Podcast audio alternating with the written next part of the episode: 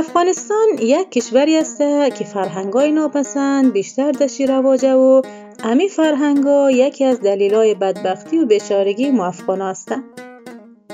من از این فرهنگا یک چیزی که بیخی مردم بیچاره کده و در بدر امی رسم و رواج توی کدویه وقتی دختر را دشوی میدیه گلیش را از قار خدا موگه و امی دلیل میشه که داماد بیچاره بومنه که چیز خاک در سر کنه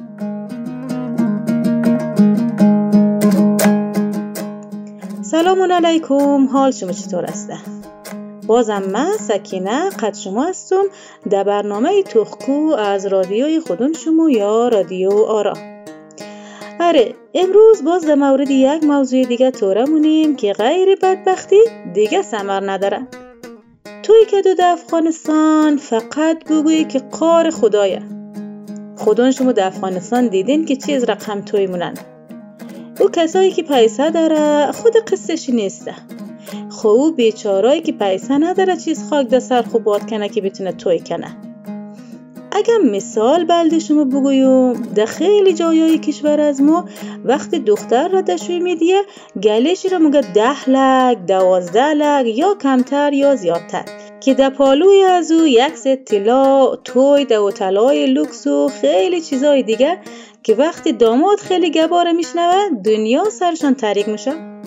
یا مجبور شه و روز جان بکنه که پیسه پیدا کنه و توی کنه یا پس اله کنه یا قرض کنه و توی کنه که خود از آیندهشان تاریک نشان میده و خوب نمشه اگر روست بلد شما بگو این یک رقم دختر فروشی وری است.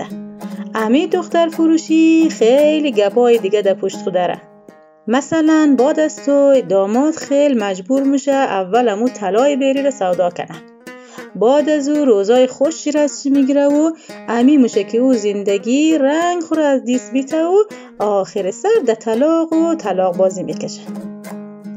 ای گبی که می‌زنم گبی کل مردم که میگن او مردم. از قار خدا بیترسید. نکید ظلم نکید دختر فروشی. آخر عاقبت دختر خودون شما خراب میشه. باز او وقت هرچی خوب بزنید فایده نمکنه